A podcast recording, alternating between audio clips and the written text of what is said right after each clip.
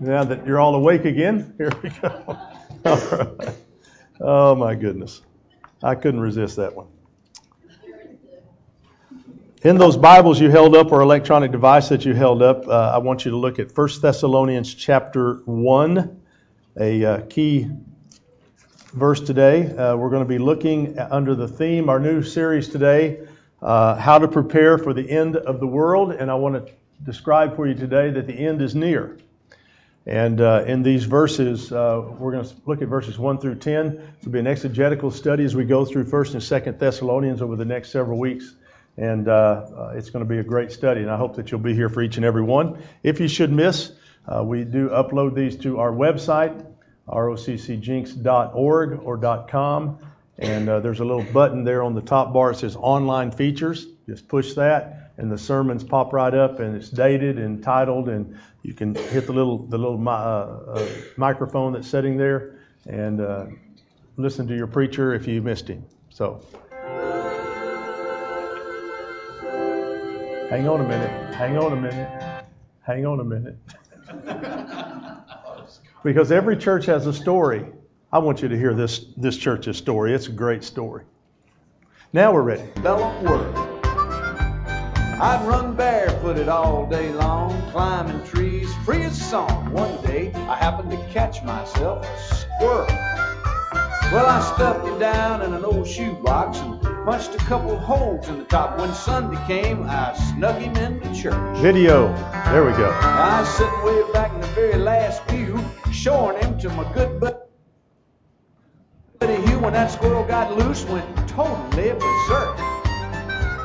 What happened next is hard to tell. Some thought it was heaven, thought it was hell, but the fact that something was among us was plain to see.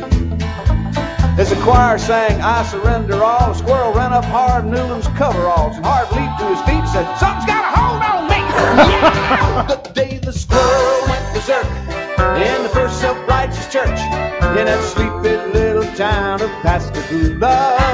It was a fight for survival that broke out jumping pews and shouting, Hallelujah! Well, Harv hit the out dancing and screaming. Some thought he had religion, others thought he had a demon. Harv thought he had a weed eater loose and he screwed the moons. he fell to his knees to plead and beg, and that squirrel ran out of his breeches leg unobserved to the other side of the room. All the way down to the Amen pew where sat Sister Bertha Better Than You, who'd been watching all the commotion with sadistic glee. Should have seen that look in her eyes when that squirrel jumped her garters and crossed her thighs. She jumped to her feet and said, Lord, have mercy on me. As that squirrel made laps inside her dress, she began to cry and then to confess to sins and make a sailor blush with shame. She told of gossip and church dissension, but the thing that got the most attention was when she talked about her love life. And then she started naming names the day the squirrel went berserk in the first self-righteous church in that sleepy little town of Pascagoula. It was a fight for survival that broke out in revival. They were jumping pews and shouting, Hallelujah! Seven deacons and the pastor got saved, and $25,000 was raised, and 50 volunteered for missions in the Congo on the oh, spot. And even without an invitation, there were at least 500 rededications, and we all got rebaptized whether we needed it or not. Now you've heard the Bible story, I guess, how he parted the waters for Moses to pass. Oh, the miracles God has wrought in this old world. The one I'll remember till my dying day is how he put that church back on the narrow way with a half-crazed Mississippi squirrel. The day the squirrel went berserk in the first self-righteous church in that sleepy little town of Pascagoula. It was a fight for survival that broke out in revival. They were jumping pews and shouting, Hallelujah!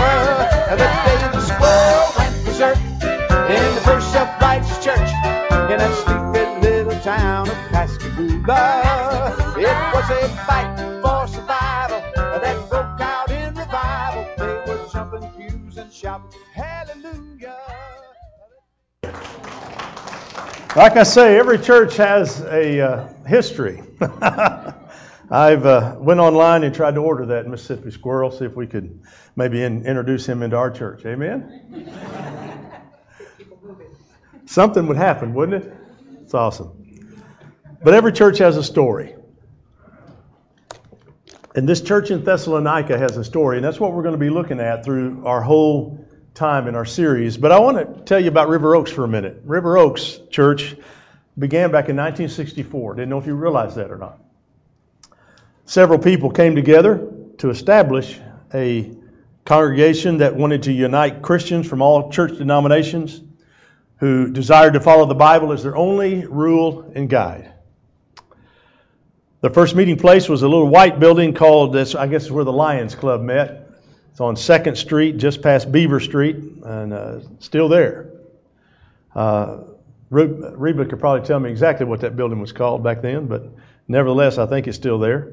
Church grew, and they moved to our current location right here in 1968. And the early, and the, the only church building they had in that time was the fellowship hall. That was the whole. That was church, fellowship hall, baptismal, everything was over there.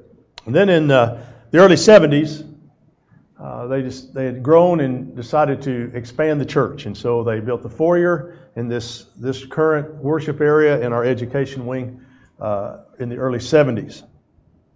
And uh, for the last 49 years, this church has maintained and stayed true to its original vision. The church has seen many changes over the years, but it's maintained a presence in our Jenks community and uh, through the outreach and the assistance that, of people in need. And I'm grateful for our church sits right here on the corner of B Street and Elm Street in Jenks, America.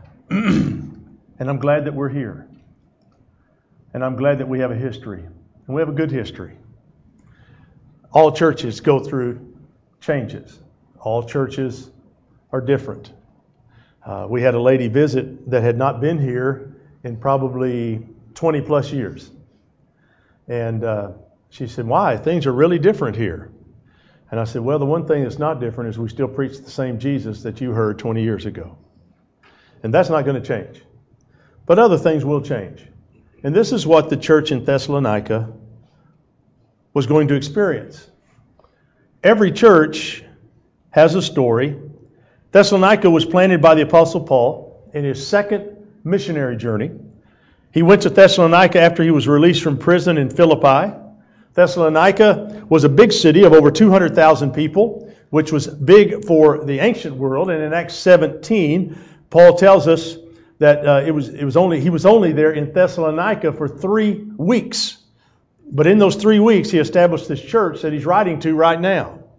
Most scholars agree that the First Thessalonians is the oldest book in the New Testament, and the first letter that Paul probably wrote was to this church. He's writing to find out how they're doing, but also to remind them of one very important thing, and that is Jesus is coming back. Jesus is coming back. And I want to make sure that you understand the theme of 1st and 2nd Thessalonians is Jesus is coming back. Can you say that with me? Jesus is coming back. Now, you can put your you can bank on that. You can bet on that and you will win because his word is true. Amen. Have you found that to be true in your life that his word is true? If he says I love you, you feel loved. If he says I forgive you, you feel forgiven. If he says, I'll never forsake you or leave you, he's always going to be there for you. All the time. In every way, in every possible way. But it's the number one theme that permeates 1st and 2nd Thessalonians is the return of Jesus Christ. And Paul wanted them to understand that it could happen at any moment. Are you ready for him to come at any moment? Are you ready for him to come today? Well, I hope so. Because in our text today, we're going to break up the first 10 verses, but into three points or three things that Paul wants us to learn and every believer to learn as we prepare and need to learn to prepare for the end of the world. We want to look at verses 1 through 4 first, and uh, they're on a slide up here. Let's take a look at them. Paul, Silvanus, and Timothy to the church of the Thessalonians in God the Father and the Lord Jesus Christ, grace to you and peace. We always thank God for you all, uh, all for all of you, remembering you constantly in our prayers. We recall in the presence of our God and Father your work of faith, labor of love, and endurance of hope in our Lord Jesus Christ, knowing your election, brothers loved by God.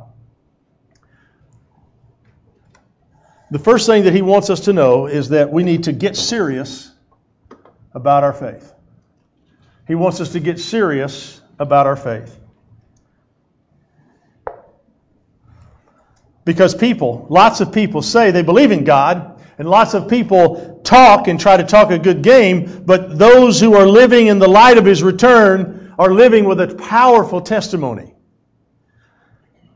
Jesus said in Matthew 24, a faithful, sensible servant is one to whom the master can give the responsibility of managing his other household servants and feeding them.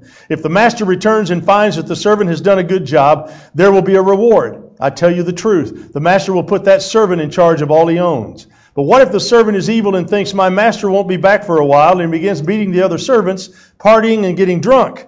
Well, the master will return unannounced and unexpected, and he will cut the servant to the pieces and assign him a place with the hypocrites, and in that place there will be weeping and gnashing of teeth. When we forget that Jesus is coming back and he could come back today, it can cause us to become lazy in our service and lazy in our lives and in our faith and in our walk with God. He is coming. Get ready. If you knew for sure that he was coming at 1 o'clock today, would you be doing anything different? I hope not.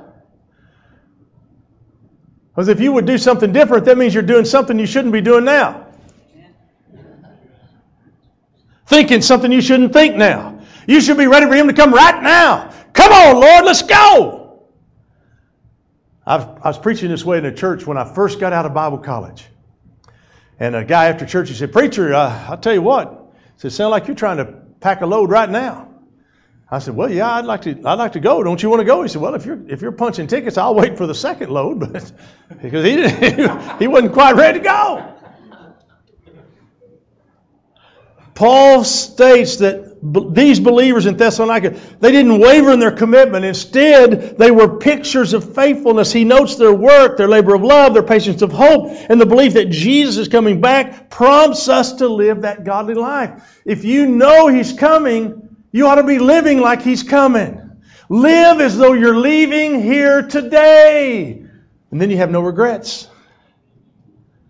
But see, we don't think that, do we? Ah, there's plenty of time. Ah, he'll understand. Ah, he knows I'm weak. Oh, that.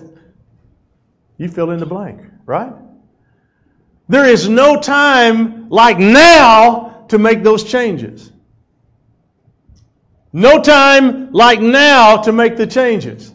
When I first started exercising, and some of you have seen the results of that, I couldn't get off the floor by myself. The trainer had to come over and pick me up off the floor. It was really embarrassing because he's about 30 something years old. I'm almost 60, about double his age. I should be able just to jump up and slap him around, right?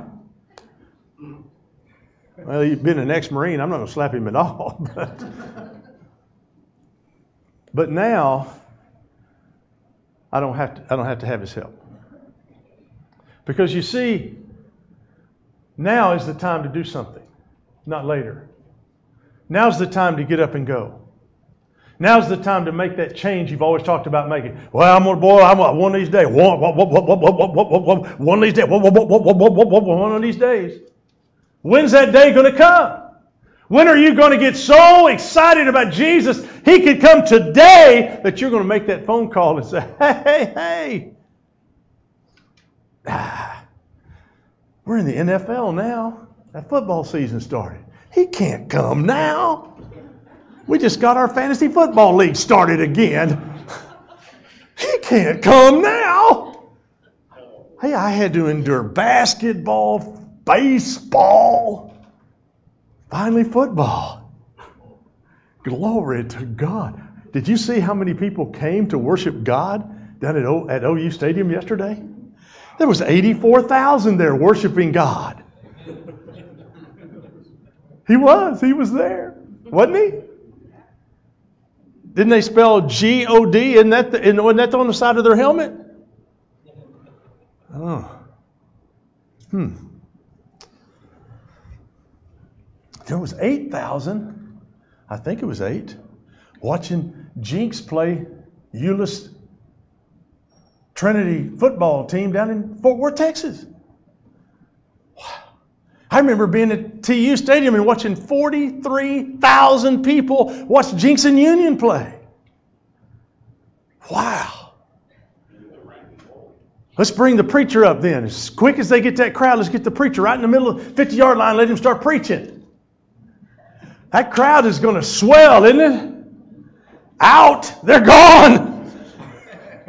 I came to watch a gladiator thing, and you got some preacher up here preaching?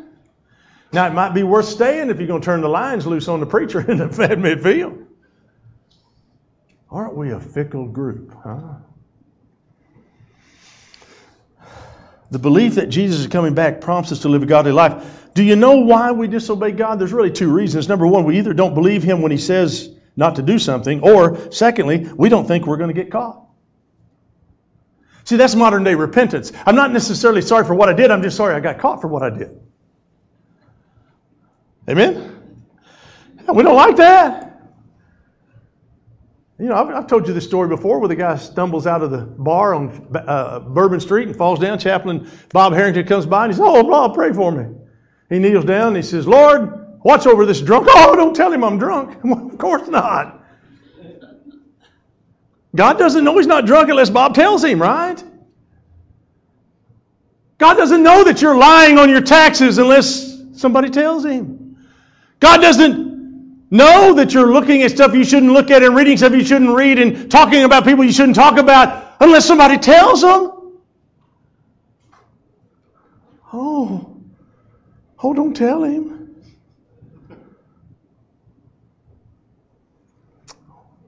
God doesn't say something is bad because it's sin. He says it's sin because it's bad. He doesn't say something's bad because it's sin. He says it's sin because it's bad. Sleeping around isn't bad. It's sin. It's sin. And it's sin because it's bad and it hurts you. Jealousy and envy aren't bad because they're sin. They're, they're sin because they're bad and they hurt you. God says to stay away from things because they can destroy our lives, so He classifies it as sin. But when we do it anyway, it's because of one or two of the other things that I just mentioned. Hebrews 4.13 says, Nothing in all creation is hidden from God's sight. Oh, we're in deep trouble, aren't we? Nothing, it says, is hidden from God's sight. Everything is uncovered and laid bare before the eyes of Him to whom we must give account. Have you ever thought about giving an account to God? You and I are going to stand before Him and give an account of our life, both good and bad. How? And you better hope that the boy on the right hand side of God steps up and says, I know Him. Because the boy on the left hand side is already going to be accusing you when you're walking up. Oh, here you are. Mm-hmm, mm-hmm. You're going to tell him the truth now? Mm-hmm. Mm-hmm. Yeah. Mm-hmm. Let's hear about it now. Mm-hmm. Mm-hmm. You better hope that that guy on the right hand side jumps up and says, Dad, he's one of ours. She's one of ours. and if you don't know for sure whether the right hand or the left hand is going to jump up, you better get on your, you better have a Mississippi squirrel revival in your life.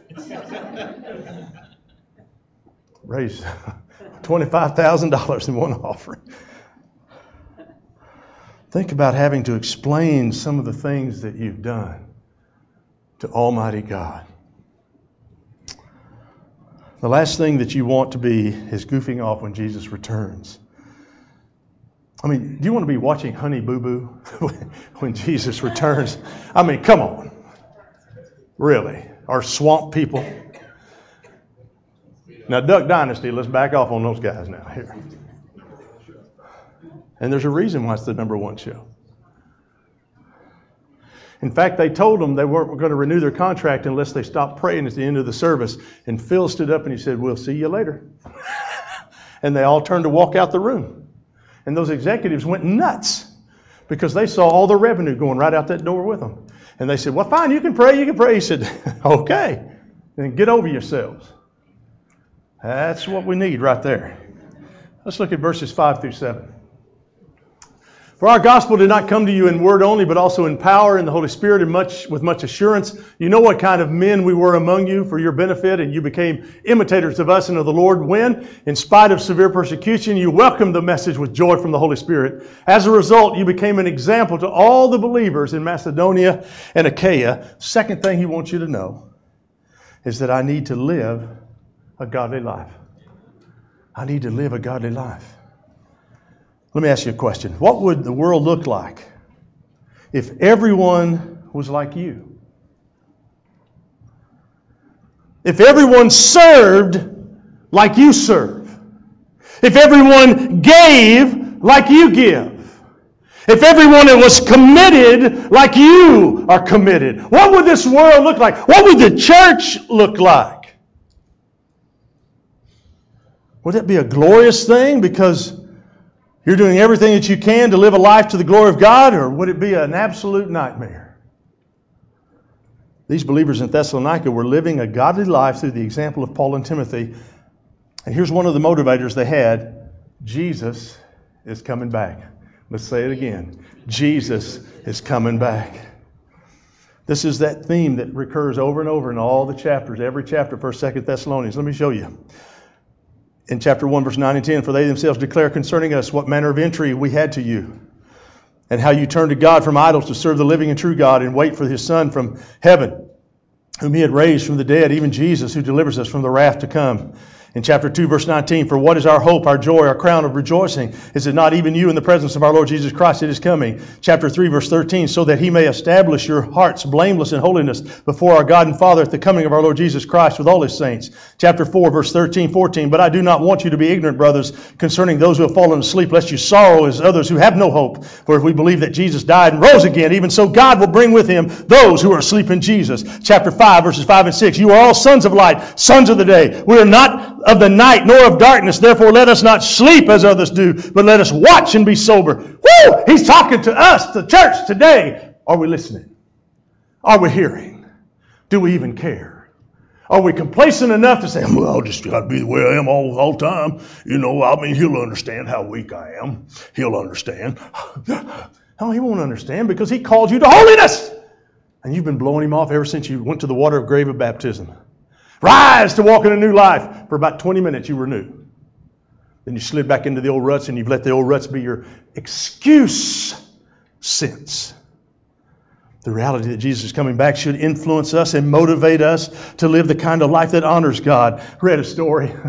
Read a story. This is so funny. Uh, the guy's daughter loved the movie Kung Fu Panda. Anybody? Kung Fu Panda? You know what I'm talking about?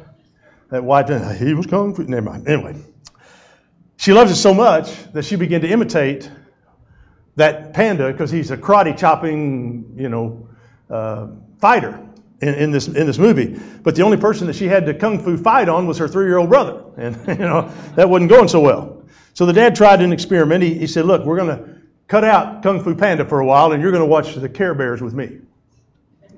He was hoping that there wouldn't be much bloodshed in, in the Care Bears. So they began to watch, began to watch, and something really awesome happened. He said he noticed that as they were sitting on the bed watching Care Bears, that his daughter would give her brother a kiss just out of nowhere. Just out of nowhere. You see, because we're influenced by what's around us.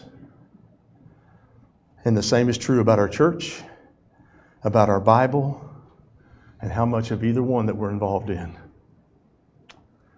It's because of all these things that they're influencing us in the kind of lives that we live. We can either be a blessed life or we can be a cursed life, and we can just pretend that we're Christians or we can really be Christians. We can pretend that we're Christ followers or we can just really be Christ follower. Let's look at our last verses 8 through 10.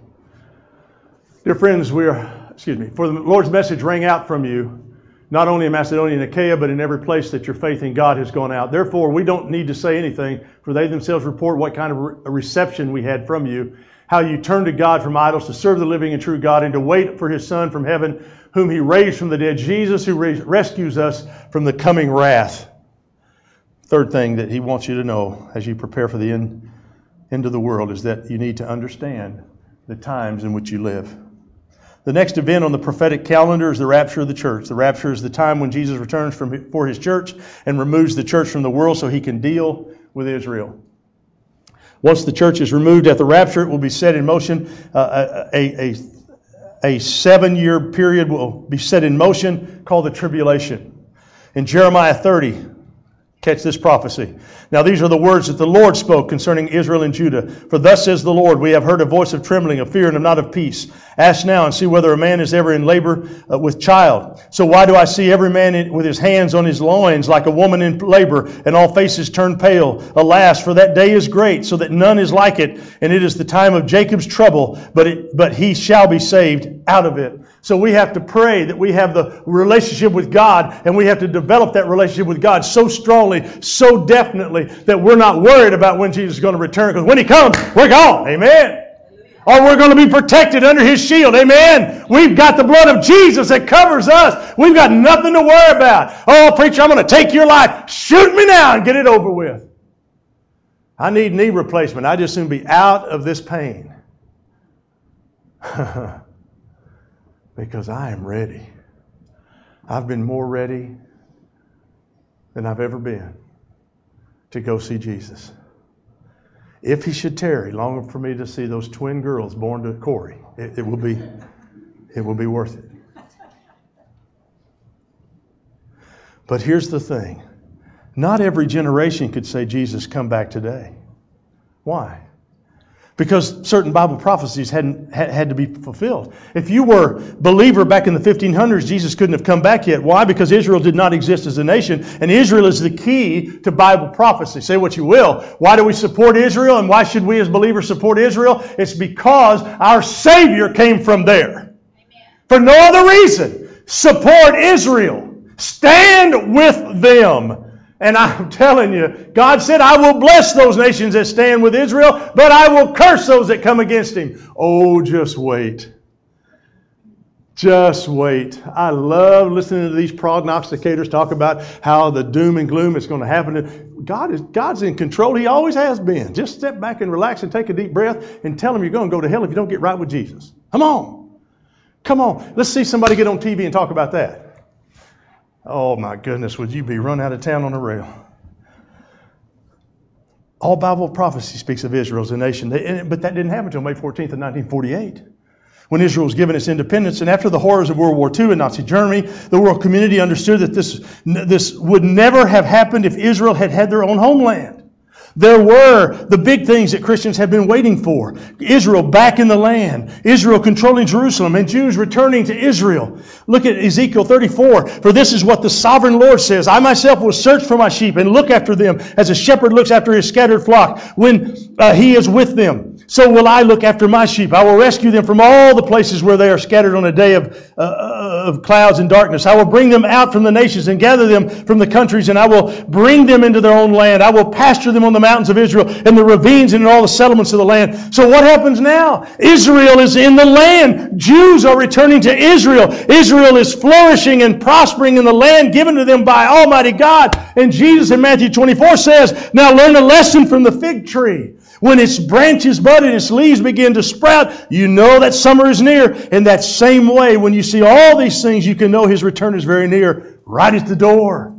Jesus is telling us that. He's saying, get ready, church. Get ready, church. Don't sit on your rear end and hope it happens. Don't sit back and go, well, I'd like to get in. No, get up and do something for God. Amen. Get up and do something for God. Don't sit back and go, well, I. I can't get anybody to come to church with me, preacher. I've asked thousands of people to come. I challenge you. Thousands? Thousands? Sales techniques say if you want to sell one thing, you got to talk to 100 people. Huh. Thousands? Have any of you talked to somebody, led them to Christ, and took them to the water of baptism, and helped them to rise and to walk a new life. Any of you done that? Well, that's what we got preachers for. Really? I can't get to everybody. I need your help. Find somebody, grab hold of them, throw them on the ground, choke them, whatever you got to do. You got to get them to understand it. It's coming soon. He's coming soon. Throughout the Bible, the symbol of Israel is a fig tree. Jesus is saying, when you see Israel in their land bearing fruit, prospering, and growing, I'm coming back. We are witnessing this very thing in front of us. The stage is set for Jesus to come back, but the question of the hour is, are you ready for him to come back? Or are you wanting to wait and punch a ticket for the second load? So, how do you get ready? By giving your life to Jesus, surrendering your life and your heart to Jesus. He died for you so you could experience love, grace, and mercy.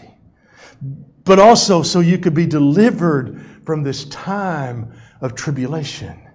So I want to give you an opportunity. Every Sunday, we give you an opportunity to respond to Jesus. You see, He loves you. I, I want to invite you to come, let Him come into your life and save you from the coming wrath to save you and forgive you from all of your sins. And you might say, Preacher, I've already done that once, but man, I'm burdened down. Release the sin. Let go of the past. Unhitch the wagon. Don't drag it any further. Amen. Maybe you're a Christian living that compromised life. You've been living for the Lord, but you want to be ready for His return. You're ready to invite Jesus into your life and be forgiven. Today's the day. Pray with me, please. Father, I thank you for everyone that's here this morning. Such a timely subject, such timely scriptures. There was a time in all of our lives that are, that are believers, Christ followers in this room, where we could stand unequivocally and we could say at the top of our lungs, Jesus, come quickly. Jesus, come today. Because we had such a strong assurance in our heart that if we died today, we would be with you. But life has happened since that day that we found you as our Savior. Circumstances have caused us to be distracted. But here's what I know, and here's what I can testify of is that same Jesus who saved me initially from my sin said through John that if I'll confess my sins to him, that is Jesus, that he is faithful and just to forgive me of my sins and to cleanse me from all unrighteousness. So, Father, all we have to do is come back to your Son Jesus and ask Him to clean us up again. And then, Father, we must work diligently to be holy and blameless in your sight. I don't know what decisions need to be made in this room today, God, but there may be some who need to just come forward and cry out to you. There may be some who've never named you as their Savior. This would be a great day. There may be some who want to make this church their home. We'd love to visit with them about it. Whatever decision they need to make, they are going to make one before they leave here today. Would it be that right one in Jesus' name? Amen. Let's stand and sing together a hymn of invitation.